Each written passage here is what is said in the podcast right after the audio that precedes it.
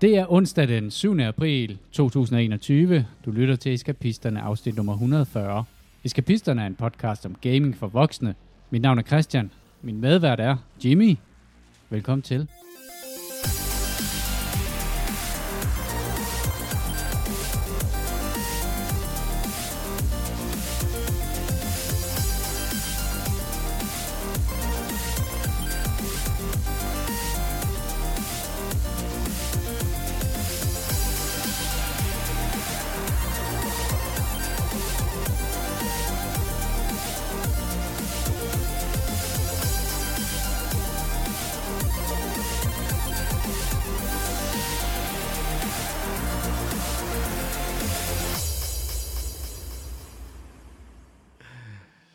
Jeg er træt af, at det ikke er påskeferie længere. Ja, det kan jeg fandme godt forstå. Det er, ikke, uh, Kasper var det er bare blevet, ikke i orden. Kasper er ikke med i dag. Kasper er til fødselsdag. Ja, Og så må det jo bare blive os to, Jimmy. Og det er også fint nok. det er også godt nok. Men så har du bare ikke rigtig nogen mulighed for at lyde overrasket, når du indtaler øh, din gæsteværts navn. Jeg havde altså lavet sådan en mental note i uh, dag, da jeg sad i S-toget, at jeg ville uh, udtale hans navn, som om, at jeg var overrasket eller glad. Fordi så havde han følt, at det var lidt specielt, at, at uh, hans navn blev nævnt på den måde. Og Kasper! Og Kasper, som ikke er her i dag. Og så kan det være overraskelsen. Ja. Nå, påskeferien er slut. Ja. Tilbage i hamsterhjulet. Det, ja, der er jo øh, ikke så meget øh, interessant at sige om, andet end det er de for de fleste. Men vi havde en god påske. Jeg havde en fremragende spilmæssig påske. Der var den altså op at køre. Ja, det var den. Og øh, vi fik faktisk ikke spillet så meget computerspil. Nej. Men til gengæld fik vi spillet brætspil Og rollespil. og rollespil. Som var lidt computer alligevel. Og ja, det var det faktisk. Skal vi starte med rollespillet? Ja, lad os starte med det. Vi spillede Advanced Dungeons and Dragons, som det er omkring 25 år siden, jeg har spillet sidst. Og det var Christian, som øh, synes, at vi skulle øh, kaste os ud i det. Ja. Det var det, han kunne reglerne til. Han gad ikke at læse op øh, på... Øh, På endnu et spil, for han havde lige læst op på et langt, langt stort spil dagen før. Det tager vi om lidt. og jeg var sådan lidt loven ved det, fordi jeg kan godt huske, selvom det er lang tid siden, hvordan øh, det var at spille Dungeons and Dragons, og hvordan det var med regelbøgerne og alt det der. Og den der lille lommerevisor, man var. Ja, og særligt det der med character creation, hvor at man skulle sidde og vente på, at en blev færdig med at sidde og finde ud af, hvad for nogle øh, underlige cantrips og spells, de ville vælge. Men det inden, blevet, inden spillerhåndbogen gik videre til den næste, som så skulle gætte. det er så meget nemmere nu, fordi nu findes der noget på internettet, som hedder D&D Beyond, Ja. som er sådan en øh, hjemmeside, som har alle reglerne inde i sig, og øh, som hjælper dig med at, øh, i mit tilfælde, at finde ud af, øh, hvad, for nogle, øh, hvad for noget instrumentering min harfling Bart skulle have øh, i spillet. Og det regnede alle racial modifiers ud for mig. Øh, og det var simpelthen lige det, der skulle til for at få mig til at synes, at Dungeons and Dragons var sjovt igen. Men det tager jo alt, øh, det tager alt det kedelige eller det underlige arbejde væk fra dig, og så er Alt du kun tilbage. Jamen lige præcis, og så er du bare tilbage til at gøjle og lave, Mhm. og lave sjov. Øhm, og, og det, som det rent faktisk gjorde, det var, at man sidder med, et, et, med en PC foran sig, eller en, øh, en tablet, eller hvis man har utrolig øh, godt øh, nærsyn, en telefon. Lige foran sig har man et, øh, et digitalt character sheet, som retter alting ud for dig. Ja. Og det er jo, øh, det tager det, det kedelige og det mærkelige, og de der ting, man ikke kan huske, og dine underlige character modifiers, og alle de her ting væk. Så man skal ikke sidde og huske, at fordi jeg er harfling, så skal den øh, slå en halv terning mere, og så skal man have plus en, og så minus en, og så minus to, og fordi at monsteret er en fod højere, og det er mørkt, og alle de her ting, de bliver ligesom regnet ud for dig, og så trykker du på en, på en terning, og så slår terningen, og, øh, og den giver dig så resultatet med alle de modifiers, der nu er. Og så spillede vi, øh, vi er level 3 nu. Vi føler os rimelig seje. Ja, men jeg Du vil sige, vi spiller- er bedre, end da vi var level 2. Du spiller Troldmand, og jeg spiller Harfling Bart. Og, øh, og så har Christian valgt at køre et scenarie fra, øh, fra den der øh, rollespils. Altså det er, det er Dungeons Dragons lavet sådan noget, der hedder Ravenloft, som er sådan noget mere sådan noget... Er det sådan noget gotisk horror-ting? Ja, og det kan jeg godt huske faktisk. Det synes jeg også var det fedeste. Ja. Og det er mega svært. Øh, og øh, damn, det var hyggeligt. Det var bare hyggeligt at sidde rundt om det der bord der, og øh, sidde og rulle med terninger både Jamen, det var, jo, og det var jo digitalt. skide sjovt, og det lykkedes os jo at spille nærmest øh, 12 timer i træk, kun afbrudt af en, øh, en aftensmad. Og, og, og det er jo ikke altid, man lige kan holde sig øh, friske i låget til at lave noget i, i så lang tid træk. Dagen før havde vi spillet et relativt avanceret brætspil, Mm hedder Eclipse Second Dawn of Second Dawn for the Galaxy, skal jeg lige have den helt rigtige titel med. Og det var relativt avanceret. Jeg vil sige, det er et af de, rolle, øh, de brætspil, jeg har spillet, hvor at reglerne er mest strømlignet i forhold til at sidde og regne dine modifiers ud og sådan noget. De har lavet nogle meget avancerede systemer, sådan, så du ikke skulle sidde og tælle på brættet, hvor mange du skulle have af den ene og den anden resource. Det er sådan et, et klassisk engine builder spil, hvis man nørder den slags hvor at du hele tiden skal, skal sørge for, at du får flere ressourcer, og de ressourcer kan du så investere i og få flere ressourcer, basically. Og så kan du bygge en, en maskine op, der sådan ligesom står og selv genererer.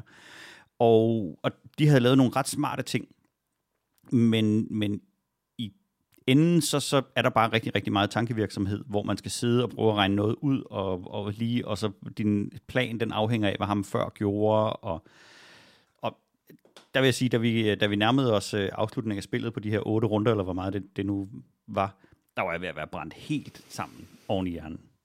I modsætning til et andet rumstrategispil, som vi spillede sidste sommer, tror jeg det var, som, Ja. som er det der meget, meget... Twilight of the Galaxy. Twilight Imperium. Ja, Twilight Imperium, ja. som er lidt samme tematiske ting, med at man har hver sit rumimperie, og så skal man slå de andre ud. Så det her, det er på en eller anden måde mere enkelt.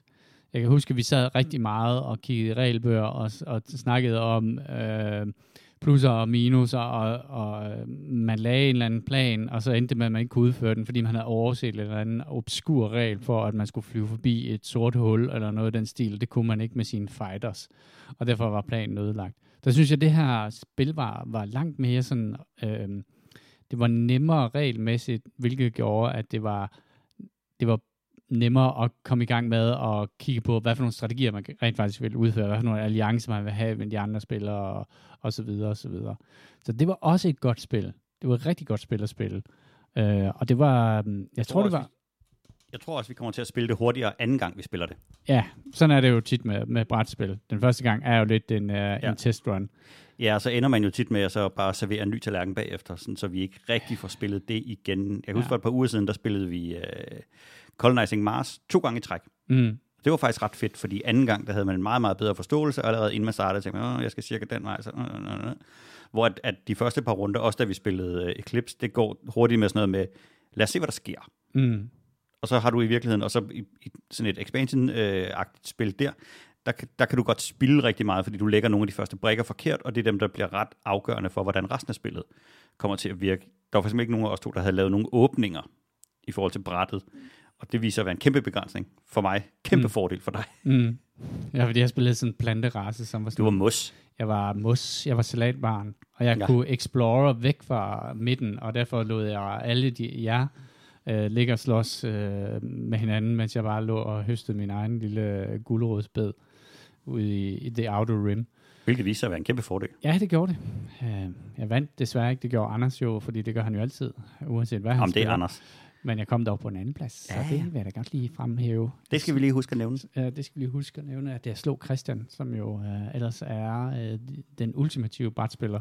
Ja. Men øh, ja, næste gang så hiver han nok noget andet ned fra hylden. Jeg synes, at øh, jeg synes, at det var dejligt, det der med at mødes fysisk. Og det er måske en ting, som jeg har lidt glemt. Jeg har altid været sådan, hvad er det brætspil ikke kan, som jeg kan, øh, eller hvad er det, de kan, som jeg ikke kan på en computer. Og det er jo det der. Det er jo den der fysiske øh, nærhed i det. Øh, og øh, måske særligt i en, en coronatid, hvor at man ikke er sådan, øh, har en super stor øh, boble af venner, man ser, så, så er den der luksus af at være i samme rum med nogle andre mennesker, er jo bare virkelig, virkelig dejlig. Altså, der er jo, der, der, der bliver grint på en anden måde, end der øh, gøres, når at vi bare sidder og kan høre hinanden i et headset. Ja, og en af, af ting, altså, når man sidder sammen i et headset, der er jo også så er der, der er sådan lidt mere passivt samvær i det, fordi der kan godt være lange stillhed, hvor man enten sidder og passer sit eget spil, eller, eller man ikke lige, der er ikke lige noget, man, man sådan kan sidde og gøjle over. Og der er man jo tvunget til interaktion. Især i rollespillet var der, jo, var der jo rigtig, rigtig meget interaktion. Der havde vi heldigvis en meget erfaren rollespiller med, vi kunne læne os op af, Christian mm. Søn, øh, som, som havde øh, makset alt ud, hvad der kunne lade sig gøre for den her level 1-karakter. Og så heldigvis havde vi ham med, så han kunne gøre noget skade på de der monster, hvor vi andre var fuldstændig udulige. Mens jeg stod og spillede på trommen. Mens du spillede på tromme i og du baggrunden. kastede uh, fireballs op i loftet. Ja, det var godt, vi havde ham med, for så havde vi ligesom alle, alle bases uh, covered Ja. ja. i, uh, i vores lille party. Men jeg vil bare lige sådan igen, det der D&D Beyond, man kan oprette en uh, gratis account. Uh, jeg tror nok, at Game Masteren skal have købt et eller andet. Uh, og det har Christian, han har jo købt alting jo. Selvfølgelig. Så det havde han jo styr på. En anden ting, han også havde, det var, at han havde alle classes spells i sådan nogle små kort, som man, han kunne dele ud til folk. Sådan at man ikke skulle sidde og sige, kan du ikke lige række mig regelbogen, fordi jeg ved ikke, hvor lang range min fireball har. Så havde man det bare på sådan et lille spilkort øh, ved siden af, at kunne vende dem om, når man havde brugt dem og sådan nogle ting. Det synes jeg også var mega fedt. Jamen, der kommer mange hjælpemidler, som der ikke var dengang. Noget af det, som jo var det charmerende ved rollespil i starten, så var det jo, at alting foregår ind i hovedet, og du har kun et stykke papir foran dig, og så må du sidde og tegne og flytte rundt med dine små øh, snottede figurer foran dig. Men, men de her hjælpemidler, der er så kommet, har ikke fjernet den idé, vil jeg sige. Du kan godt gøre rollespil til et gigantisk udstyrsstykke nu, men det her, det, det flytter alle de ting, der er irriterende. Altså alt det, som, som måske har været frustrationer og, og kaffepletterne og de små gnider, plusser og minuser, man sidder og visker det der stykke, øh, stykke, stakkels stykke character sheet fuldstændig i stykker. Fordi når du så skal rette dit hitpoints for 35. gang eller et eller andet, ikke, så sidder du og, og, og, og gnider det helt ud, og der er underlige øh, noter over alt, du ikke kan forstå og huske. Og der er det der system bare drøngodt til at, at, at, også at huske dig på, hvad har du af muligheder.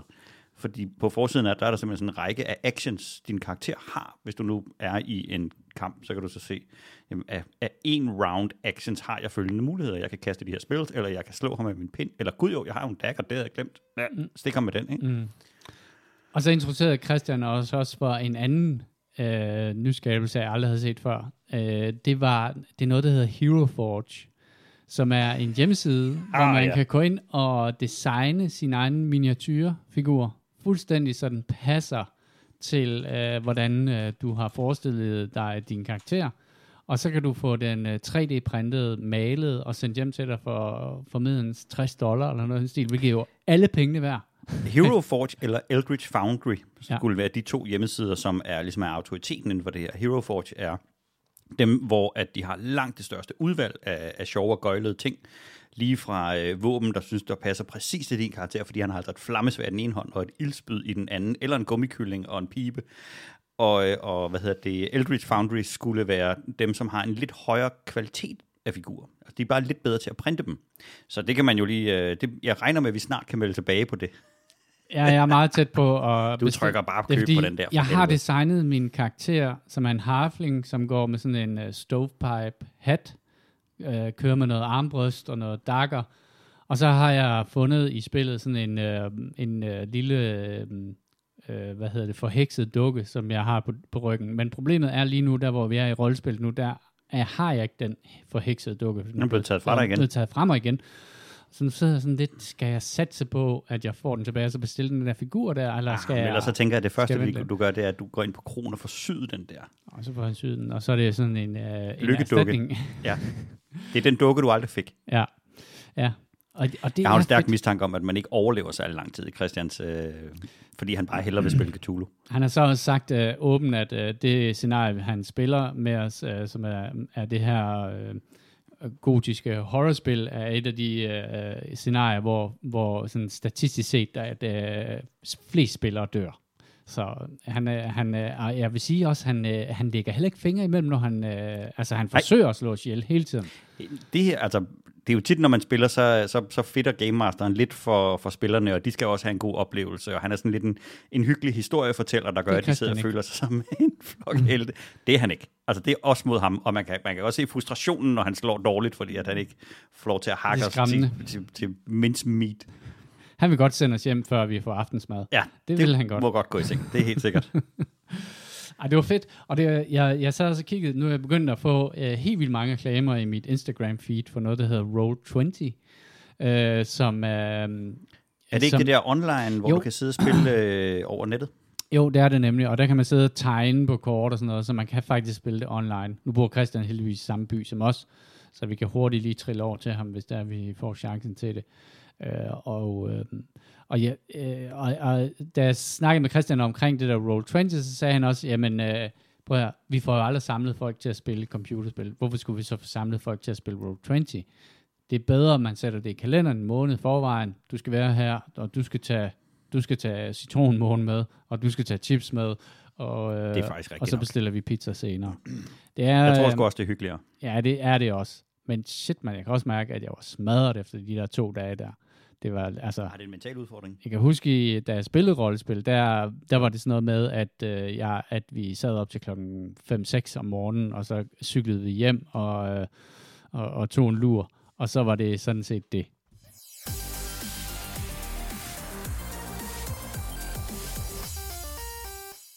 Men Jimmy, vi har Nu- også spillet en lille Vi har også smule, spillet computerspil. Vi har også spillet en lille smule computerspil. Ja. Ja. Jeg har spillet Dark Souls. Ja. Du spiller Dark Souls 3. Hvordan går det der? Det går godt. Det går så godt. Så nu er jeg, nu er jeg nået dertil, når jeg googler noget, så skriver jeg ikke Dark Souls 3 ud i uh, Google uh, søgefelt. Nu skriver jeg bare DS3, fordi jeg føler mig sådan lidt mere pro, og så har jeg fundet ud af, at jeg får alle resultaterne alligevel. Og mens jeg sad og gjorde det, så fandt jeg ud af, at jeg overhovedet ikke er særlig god til det alligevel. Fordi der er noget, der hedder et SL1-run. Det har jeg ikke sådan tænkt synderligt meget over, andet end at jeg synes selv, jeg er ret skrab, når jeg slår nogle af de der bosser ihjel i, uh, i Dark Souls. Men der findes et, øh, et SL1-run, som betyder et Soul Level 1 run, hvilket vil sige, at du løber igennem hele spillet med en karakter, som du aldrig leveler op. Jeg er omkring level 80 nu, og cirka halvvejs i spillet, og, og jeg får pryl hele tiden. Men, men på et tidspunkt, så skal du, så skal du, din, du skal blive så høj i dit, i dit skill level, i, i Get Good, at du, øh, at du simpelthen kan gennemføre spillet uden at raise din level en eneste gang. Altså aldrig stige i, i øh, hvad hedder det, hitpoints eller i øh, armor class, andet end hvad du kan give en level 1 karakter på. Så der er jo også sådan en helt videnskab i, hvad for nogle ringe skal passe sammen med, hvad for en svær, og hvad kan du lave i dit SL1 run. Det kommer jeg aldrig til at gøre. Nej, det forstår jeg godt. Og det er også imod øh, Jeg er færdig med det, den store alfader Christian Juliusen inden for det her, de her spil. Der handler det jo om, at man tager de fordele, man kan. Jo, jo, helt sikkert. Altså, man cheeser, hvis, man, øh, hvis, hvis der er nogen af de der bosser, der kan cheese, så cheeser man dem. Jo, men det skal man øh, være meget klar over inden for, for souls Den teaser jo dig Ja. for vildt hele tiden. Så du skal, hvis, hvis du får mulighed for at snyde den, så skal du gøre det. Hvis du Ja. kan stå på afstand og skyde et eller andet med 650 pile, så skal du gøre det. Du skal ikke, du skal ikke tro, at du skal gå i en fair fight med dem her, fordi de slår gennem væggen, eller, eller står og gemmer sig, eller den snyder helt vildt. Hvor mange bosser er du inde? Jeg er 10 bosser inde, så jeg mangler 9. Ni bosser. Jeg mistænker meget, at det ikke er de 9 nemmeste, jeg har tilbage. Det virker lidt som om, at der er lidt forskel i dem. Nogen, eller også er det bare din spilstil, der passer rigtig godt på nogle bosser, og ja. rigtig dårligt på andre. Ja. Eller er der, er der sådan en variabel sværhedsgrad i det? der er nogle af dem, som, som er øh, kendt som værende meget nemme, og der er nogle af dem, der er kendt som værende meget svære. Og for, for mange af dem, der er det selvfølgelig med, at man skal regne ud, hvordan den virker. Fordi alle, næsten alle bosser, de har jo, en, de har jo et trick eller, eller et eller andet. Ikke hvor du kan tease dem, men hvor du, hvis du lærer deres angrebmønstre at kende, så kan du overvinde dem på en eller anden måde. Nogle af dem skal du bruge en bestemt teknik på, og nogle skal du bestemt ikke bruge den teknik. Jeg har lige taget en, der hedder Pontiff øh, Sullivan, øh, hvor at teknikken til ham, det er, at du skal kunne modstå rigtig, rigtig mange slag fra ham, fordi han har sådan nogle attacks, hvor han bare går i gang og kører, kører, kører, kører, kører. Og hvis jeg ikke havde hentet et bestemt øh, skjold og stået med det, så havde jeg skulle være meget, meget, meget, meget bedre til at rolle og dodge. Og, og, så jeg kunne overstå kampen relativt hurtigt, fordi jeg brugte et bestemt skjold mod ham. Mm. Jeg har hørt, at der er en boss i det spil, som får dig til at overveje, om du skal fortsætte med at spille. Jeg ved ikke. Jeg, Jeg vil sige, dem er der mange. Ja, okay. Men, Men der er en bestemt, ja, den sidste tror jeg nok er den, hvor man... Øh, er det den sidste? Okay. ja, eller i uh, Dark Souls 1, der er det øh, Ornstein og Smaug. Mm. Det skulle være dem der, hvor at man tænker, hvis du er forbi dem, så, du, så du, kan du godt. Altså, så har du ligesom været over toppen af, af det spil. Mm. Og i, i toren her, der skulle det, eller treeren, undskyld, der skulle det være den sidste øh, boss, øh, Nameless King, altså, som er den sidste optional boss, og så øh, den, der hedder Dancer, skulle også være rigtig ubehagelig. Har jeg har du- ikke taget nogen af dem endnu. Og, og det er en optional, ikke som i DLC, men som Nej, i... der er mange, øh, der er mange. Der er nogle af dem, man kan øh, lade være at gå hen til. Ah, Så får du selvfølgelig ikke den content, der ligger bagved, men de er ikke de er ikke mandatory i forhold til at gennemføre spillet, fordi der er nogle bosser, der ligesom låser for adgang til den næste del af spillet, og så er der nogen, som, som er inde i et optional mm. area. Mm. Okay, okay, okay. Jeg har spillet uh, mere Final Fantasy, Final Fantasy Ja, ja, er 7. du stadig glad for det? Ja, jeg har lige uh, været i... Du har lige slået et øh, ihjel, så. Jeg har lige været i en gladiatorkamp med uh, Hellhouse, som er øh, Som et, øh, et hus, som et meget stort legehus, som kommer op af jorden, og øh, så æder det en, en af gangen, og så kommer man ind i det der øh, frygtelige hus, der bliver rusket godt og grundigt rundt. Øhm, og det er også, øh, jeg, jeg tror ikke, man kan sammenligne med, øh, med øh, Dark Souls-serien, men det er sådan, at rigtig mange af de bossmonster, man slås med i Final Fantasy, har et eller andet svagt punkt. Og det kan man så prøve at gennemskue. Ikke sådan, at man skal ud på nettet og, og, og google, hvad det er. Men din, din karakter har en, øh, hvis man har valgt at equippe den uh, skill, så har han sådan en, der hedder a- assess uh, skill. Og hvis man bruger en halv action bar på at assesse sin fjende, så får man vide, hvad deres uh, svagheder er. Og, og så får man sådan et hint om, hvordan man kan besejre dem. Det Hvor fortsætter, du ved, hvad for en damage-form de er ekstra ja, følsomme ja. overfor, eller, Ja. ja. Hell House er meget øh, sårbar over for magic damage, øh, hvilket øh, når jeg spiller, så spiller jeg rigtig meget hovedpersonen Cloud Strife, øh, som er sådan en øh, gut med et stort svær. Og øh, men øh, i den øh, mission er man sammen med øh, Aerith, som er en troldkvinde, øh, Ah. som kan, kan Hvor forskellige smart. spells. Ja, så det var heldigt nok. Ikke tilfældigt, men, øh, men, øh, men ofte fordi, at hun er ret svag i mange af de andre ting, så man bruger hende, man equipper hende tit som healer, øh, så hun kan hele partiet. Øh, men lige præcis den der kamp, der er hendes øh, staff og hendes magic spells øh, virkelig, virkelig fede. Det, det, øh, det fortsætter med at være øh, en fornøjelse at spille det spil. Øh, og det er det øh, både fordi det, det ser hammerne godt ud, historien er rigtig god, og så har det et øh, tilpas dybt øh, character system, øh, hvor du leveler din karakter op, og du leveler din våben op, og du equipper dem med forskellige spells og abilities, alt efter hvad for en våben, og hvad for nogle materials, du putter i, øh, i din våben. Øh, så der er sådan, der er lidt at tænke med, øh, og en god historie, øh, som bare fortsætter med at være god, øh, og det er virkelig, virkelig hyggeligt at spille, og det er også... Har du det, mødt den, den legendariske skurk Sephiroth endnu? Sephiroth, ja, det har jeg. Det er sådan en, øh, en øh, skurk, som hjemsøger øh, Din Cloud, nemesis. Cloud øh, og han ser øh, ham i øh, sådan nogle visions, som han engang imellem får. Han er tydeligvis en, en jaget person. Han er, han, der er noget i hans... Han er jo uddannet som øh, soldier, hvilket er sådan en, en mystisk øh, uddannelse, hvor at de giver afkald for noget af deres øh, personlighed for at blive sådan ultimative krigere. Og, øh, og, Hvilket jo matcher meget godt med, at han ligner en 12-årig. Ja, og Mads er også meget godt med mig, synes jeg. Ja, ja, det er det samme. Inderst inde, ikke? Ja. Han er, um, han er sådan en... Øh, han har jo mistet alt, alt sans for humor, og en stor del af spillet er jo, handler jo også om hans tilbagevenden til den personlighed, han engang var.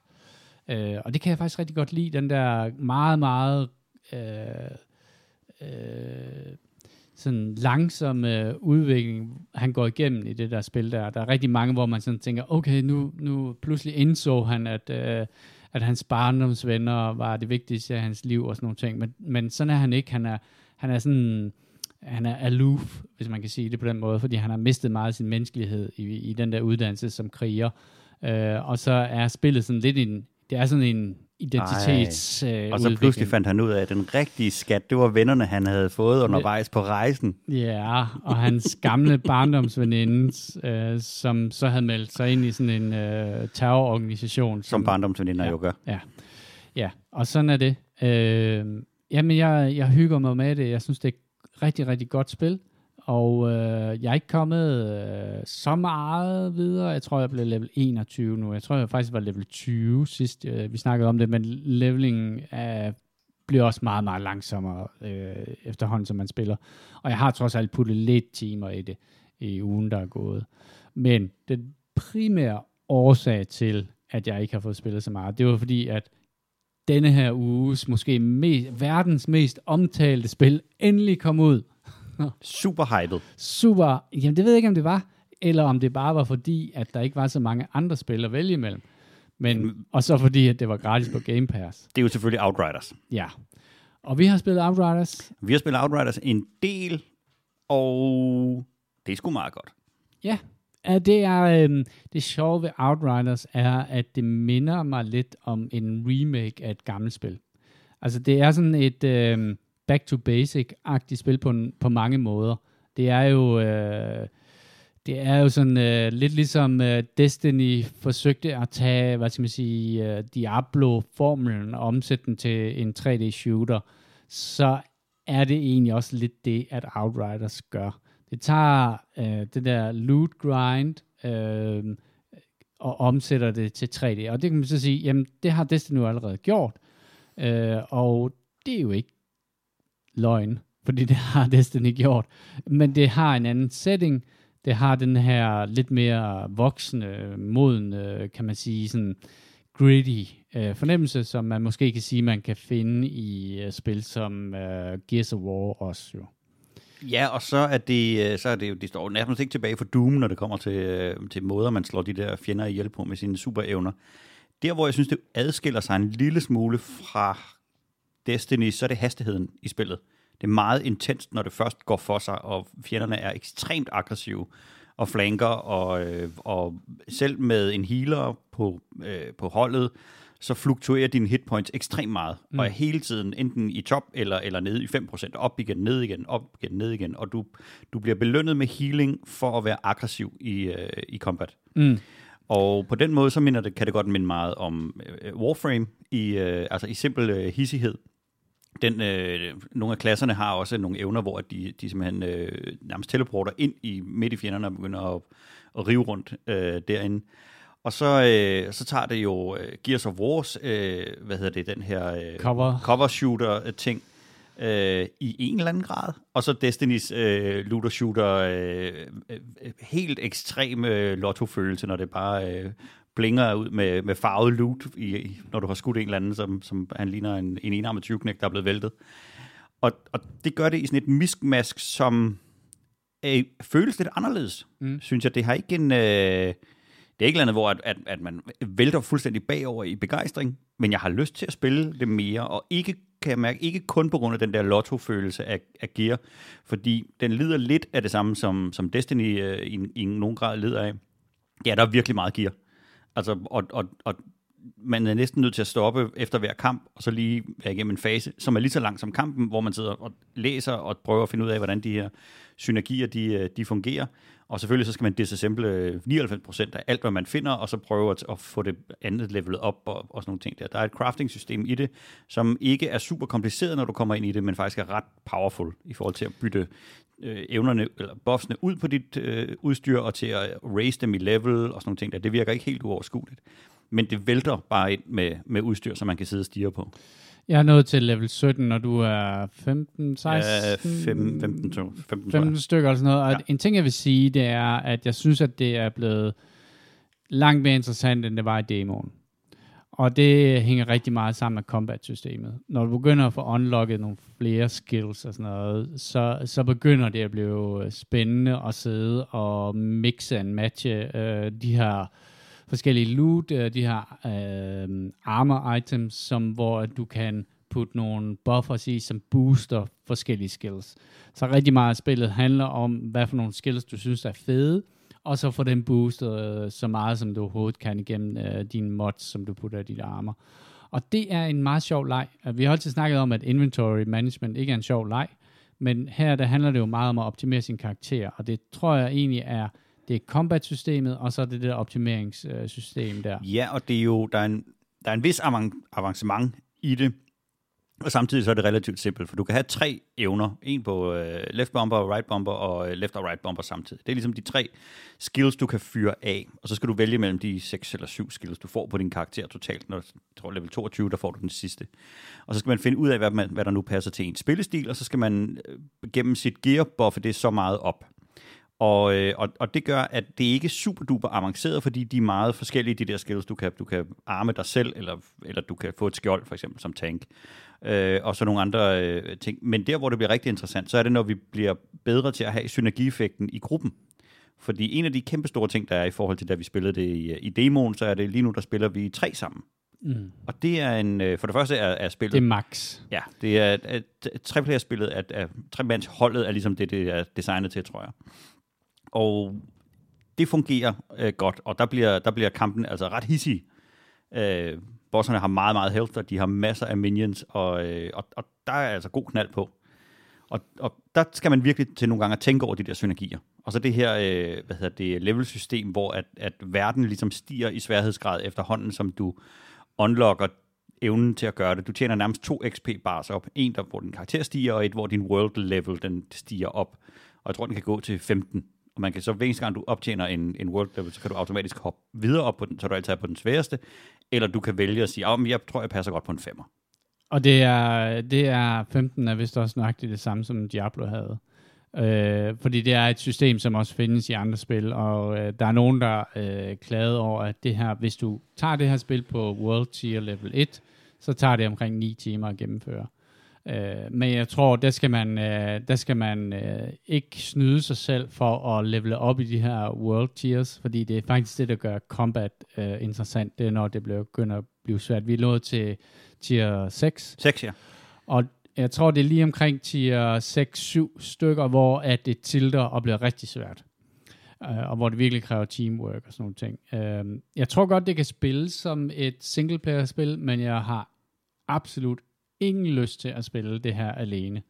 Uh, og uh, det er også sådan meget nudger der til at finde andre team members. Det har sådan en random team ting, hvor du kan hoppe ind på andre folks teams. Når du starter spillet, så skal du simpelthen vælge, vil du spille med dine venner, vil du spille med et random team, og helt nede i hjørnet, der er sådan en continue story ja. ting. Og, og vi, jeg har ikke spillet på random team, og det kommer jeg heller ikke til, så længe jeg har nogen at spille sammen med, men, men jeg vil sige, selvom at pick up, random pick-up groups, du ved, er sin egen forbandelse for, for langt de fleste spil, så vil jeg sige, hvis du overvejer at, at kaste dig ud i, i det her spil her, så øh, for det første, for, for Game Pass, så er det gratis. For det andet, øh, så tror jeg stadig, det er sjovere at spille på random teams, end det er at spille alene.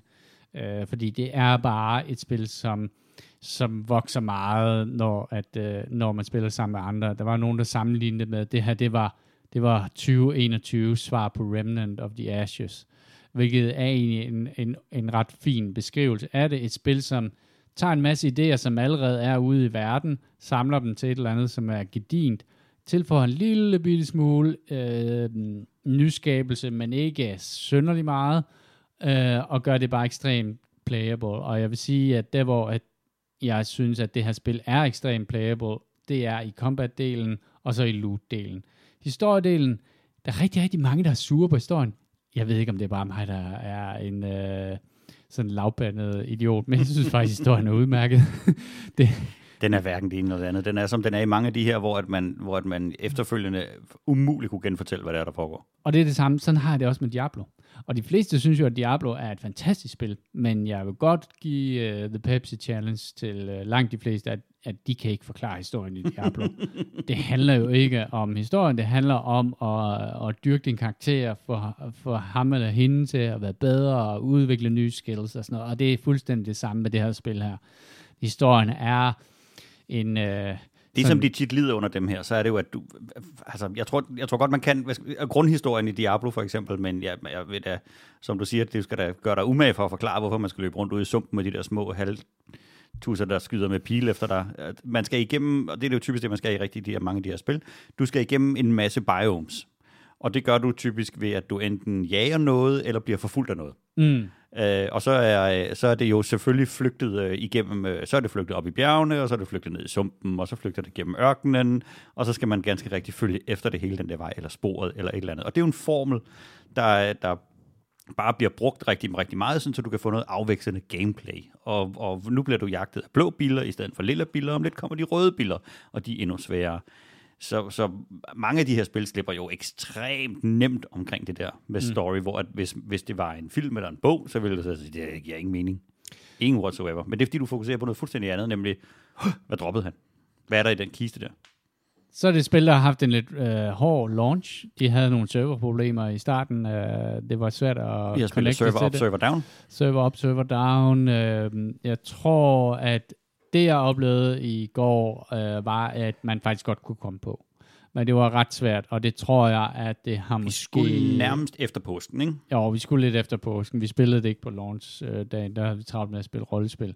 Men Nu er det faktisk, du kan sagtens komme på. Jeg tror stadig, det som er ved det her spil, det er, at det er jo crossplay mellem PC og øh, Xbox i hvert fald. Det er det så ikke endnu. Det er det så ikke helt endnu. Øh, Det har de lige... Øh, Nå, det har de trukket tilbage. Ja, okay, det har de deaktiveret. Og det er jo sådan ellers en af styrkerne ved det her spil her, at øh, og Game Pass og alt det, ikke? Men jeg tror også, at det måske er kommet lidt bag på dem, hvor mange brugere der var, og det er jo fordi, at det her spil er landet lidt i en uh, tør periode. Der er ikke så meget, der kommer ud lige nu. Og det er egentlig ikke, fordi jeg synes, at de har hypet det sådan sindssygt meget, uh, men det er blevet hypet, uh, fordi der ikke rigtig var andet, der kom ud. Jeg tror helt øh, modsat den massive marketingkampagne, som vi jo så fra Cyberpunk, øh, så er det noget, der er blevet grebet rigtig, rigtig meget af en masse gaming sites og en masse nyhedssider, og det er virkelig faldet noget, der minder om en agurketid. Og så har de har jo haft det her rigtig, rigtig gode move, hvor de har smidt en demo ud, som du kunne sidde, og så kunne du øh, prøve og sige, mm, det vil jeg rigtig, rigtig gerne have. Og så, når folk havde siddet og smagt lidt på demoen, så fandt de ud af, at det var gratis. Mm-hmm. Og så kunne de tage deres progress fra demoen med. Godt tænkt i øvrigt. People can fly. Og, og, og jeg tror, alt det her har bare givet et interessant spil. Mm. Jeg håber, at de får øh, penge fra Microsoft per download eller per spiller. Det gør de sikkert ikke. Men det vil jeg, det vil jeg da håbe for dem, fordi så tror jeg, det har været en, en rasende succes. Også selvom, at, at, øh, at det var, øh, det var øh, hårdt ved deres serverfarm de første par dage. Game Pass og Microsoft har tur i den i øjeblikket. Øh, og øh, øh, det her, at se det her spil og få det landet til øh, Game Pass, er virkelig, virkelig godt set af dem. De har, de har altså fingeren på pulsen i forhold til, hvornår de skal købe ting, og hvornår at de skal lade være. Jamen, nu har de, Microsoft har jo også lige solgt HoloLens mm. til det amerikanske forsvar Mm. for øh, tre gange Bethesda. De her funny money. ja, Så ja. der er penge på kontoen igen. Ja, det er rigtigt. Ja, og øh, altså, jeg vil sige sådan, øh, senest i dag, øh, faldt jeg snakke med en kollega, som også sad og overvejede, hvad for en, hvis, han kunne, hvis han kunne få fat i en konsol, hvilket jo ingen kan jo, øh, hvad det var, han skulle købe. Og jeg igen prøvede at fremlægge det så neutralt som muligt, og konklusionen var jo igen, at øh, Xbox lød bare som et bedre tilbud. Det som at vi så gik, gjorde, det var, at vi gik ind og kiggede på en hjemmeside om, hvor meget Xboxen kostede. Og det sjove er, at den er jo steget 1.500 kroner i retailpris. Øh, What? Ja, det er den. Øh, de eneste, der holder stand, øh, ja, det er Power, som stadigvæk sælger den til 3800, når de får dem ind. Jeg så sådan en kurve, hvor at de havde fået to drops ind i Power, og så faldt prisen. Øh, og så steg den igen til omkring, øh, hvad fanden var det var? Jeg tror, det var over 6.000 kroner. Øh, hvis det var, at man kiggede på sådan nogle øh, øh, computerbutikker som Phoenix og, og andre øh, af den slags. Og, og det, er sådan, det undrer mig faktisk lidt af, fordi jeg troede egentlig, at, at Den øh, står til 5-8 på, øh, ja, på Price Runner. Ja, det er rigtigt. Ja, hvordan delen er det sket? Øh, fordi den startede jo øh, med at, at komme i, i handelen til 3800. Øh, og, og det undrer mig faktisk en lille smule. Øh, jeg har siddet og holdt lidt øje med priserne på PlayStation på øh, den blå avis. Øh, og der er de gået fra at, at blive solgt til omkring 7.500 til 6.500, hvilket siger mig, at der er en lille smule forøgelse i, eller der er ikke så mange, der vil betale sindssygt meget overpris. Det, den, den, det marked af, af folk uh, på Strandvejen, der skal have en uh, Playstation til deres søn, Koste hvad det vil. er måske ved at være udtømt. uh, og der er prisen i hvert fald ved at, at, at falde lidt. Men der er stadigvæk et stykke vej ned til den oprindelige uh, udsalgspris, som på, er omkring 4 4.200, tror jeg nok, for, uh, for en uh, Playstation. Uh, Ja, det er den officielle pris på den nu, ikke? Ja.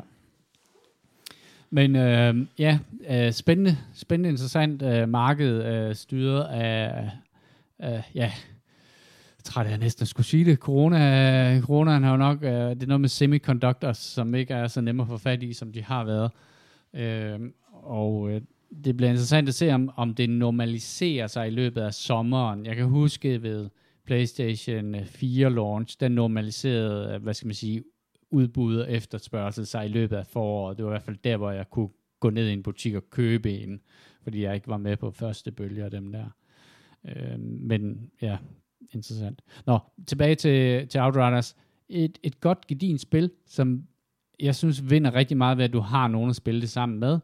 Uh, og det har man ofte, hvis man i hvert fald har uh, Game Pass, og det tror jeg også er en, en stor del af succesen, og så kombineret med, med den her agurketid, som er der lidt i, lige for tiden. Ja, og så må jeg altså også indrømme, at jeg er på et eller andet sted motiveret af det her med, at jeg, ikke, at jeg ved, at det på forhånd ikke er et, øh, et Games as a Service-spil, men de siger, at man kan spille det færdigt.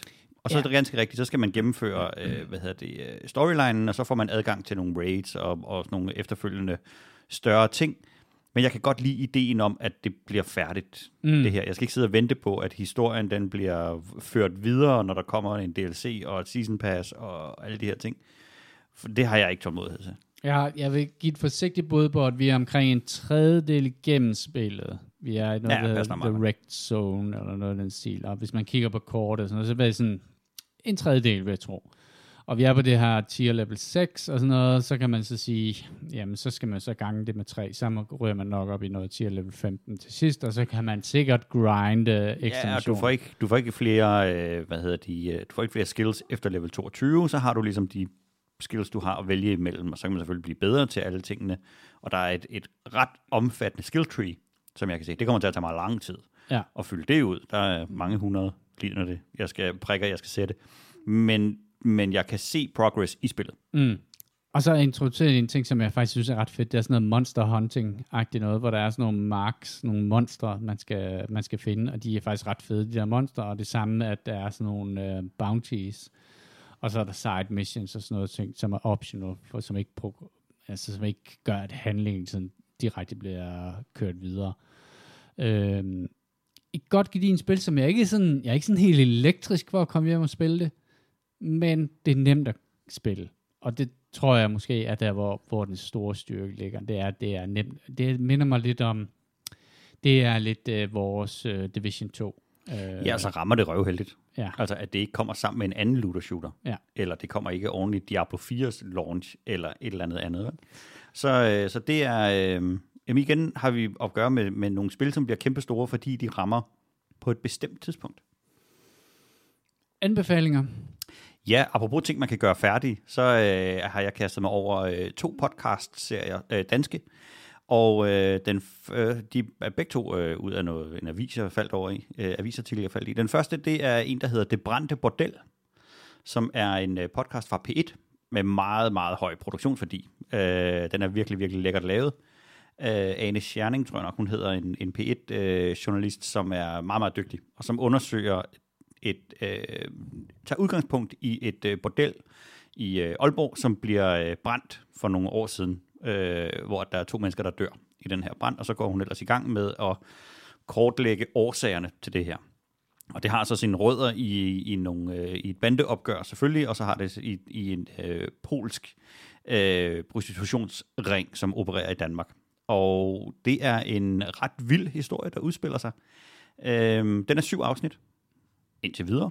Øh, men det, hun har fundet ud af, og hun, øh, hun er altså vidt omkring, og er, er hammerende dygtig til sin research. Det er, øh, det er virkelig, virkelig godt. Og der, der bliver jeg tændt lidt på, øh, ikke, ikke true crime i sådan et, vi skal fange en seriemorder, men true, men, men true crime i sådan noget, hvor, hvor at det er en dygtig øh, øh journalister, der gennemgår noget, et, et, et, godt, øh, et, et godt potent emne.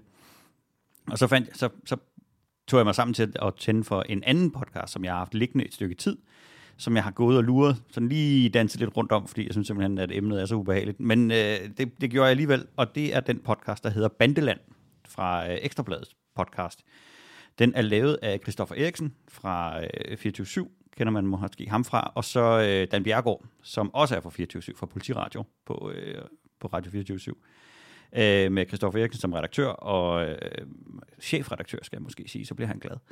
Øh, og øh, Dan Bjergård som journalist, tidligere politimand, som har uddannet sig som journalist, og så har de sammen lavet den her podcast, hvor de øh, i første sæson undersøger øh, Loyal to Familia, øh, hele forløbet, og trækker både på ham der Dans øh, erfaring som politi i, øh, i den der bandeenhed, og så efterfølgende som journalist har de så gravet sig ind i, i alt det her. Hvad stammer det fra? Hvad er baggrunden? Og hvorfor, hvorfor er den her bande noget andet end de andre? Og der er vi også henne ved, og, og det her siger jeg på trods af, at det er ekstrabladet, det er øh, journalistik af en virkelig høj klasse.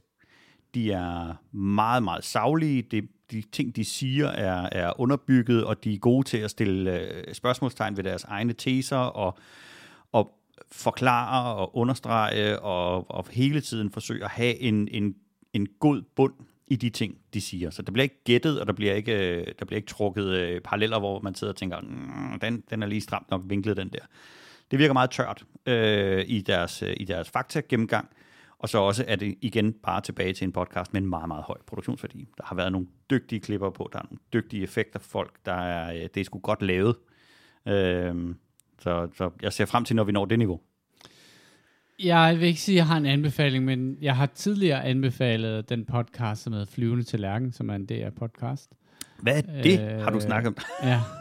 Og øh, det, jeg vil sige øh, til den, øh, det er, at øh, det, vi går alle sammen og venter på, også øh, UFO-entusiaster, det er jo, at øh, Pentagon i juni øh, afslører, hvad de har af materiale, og hvad de har samlet sammen i løbet af årene.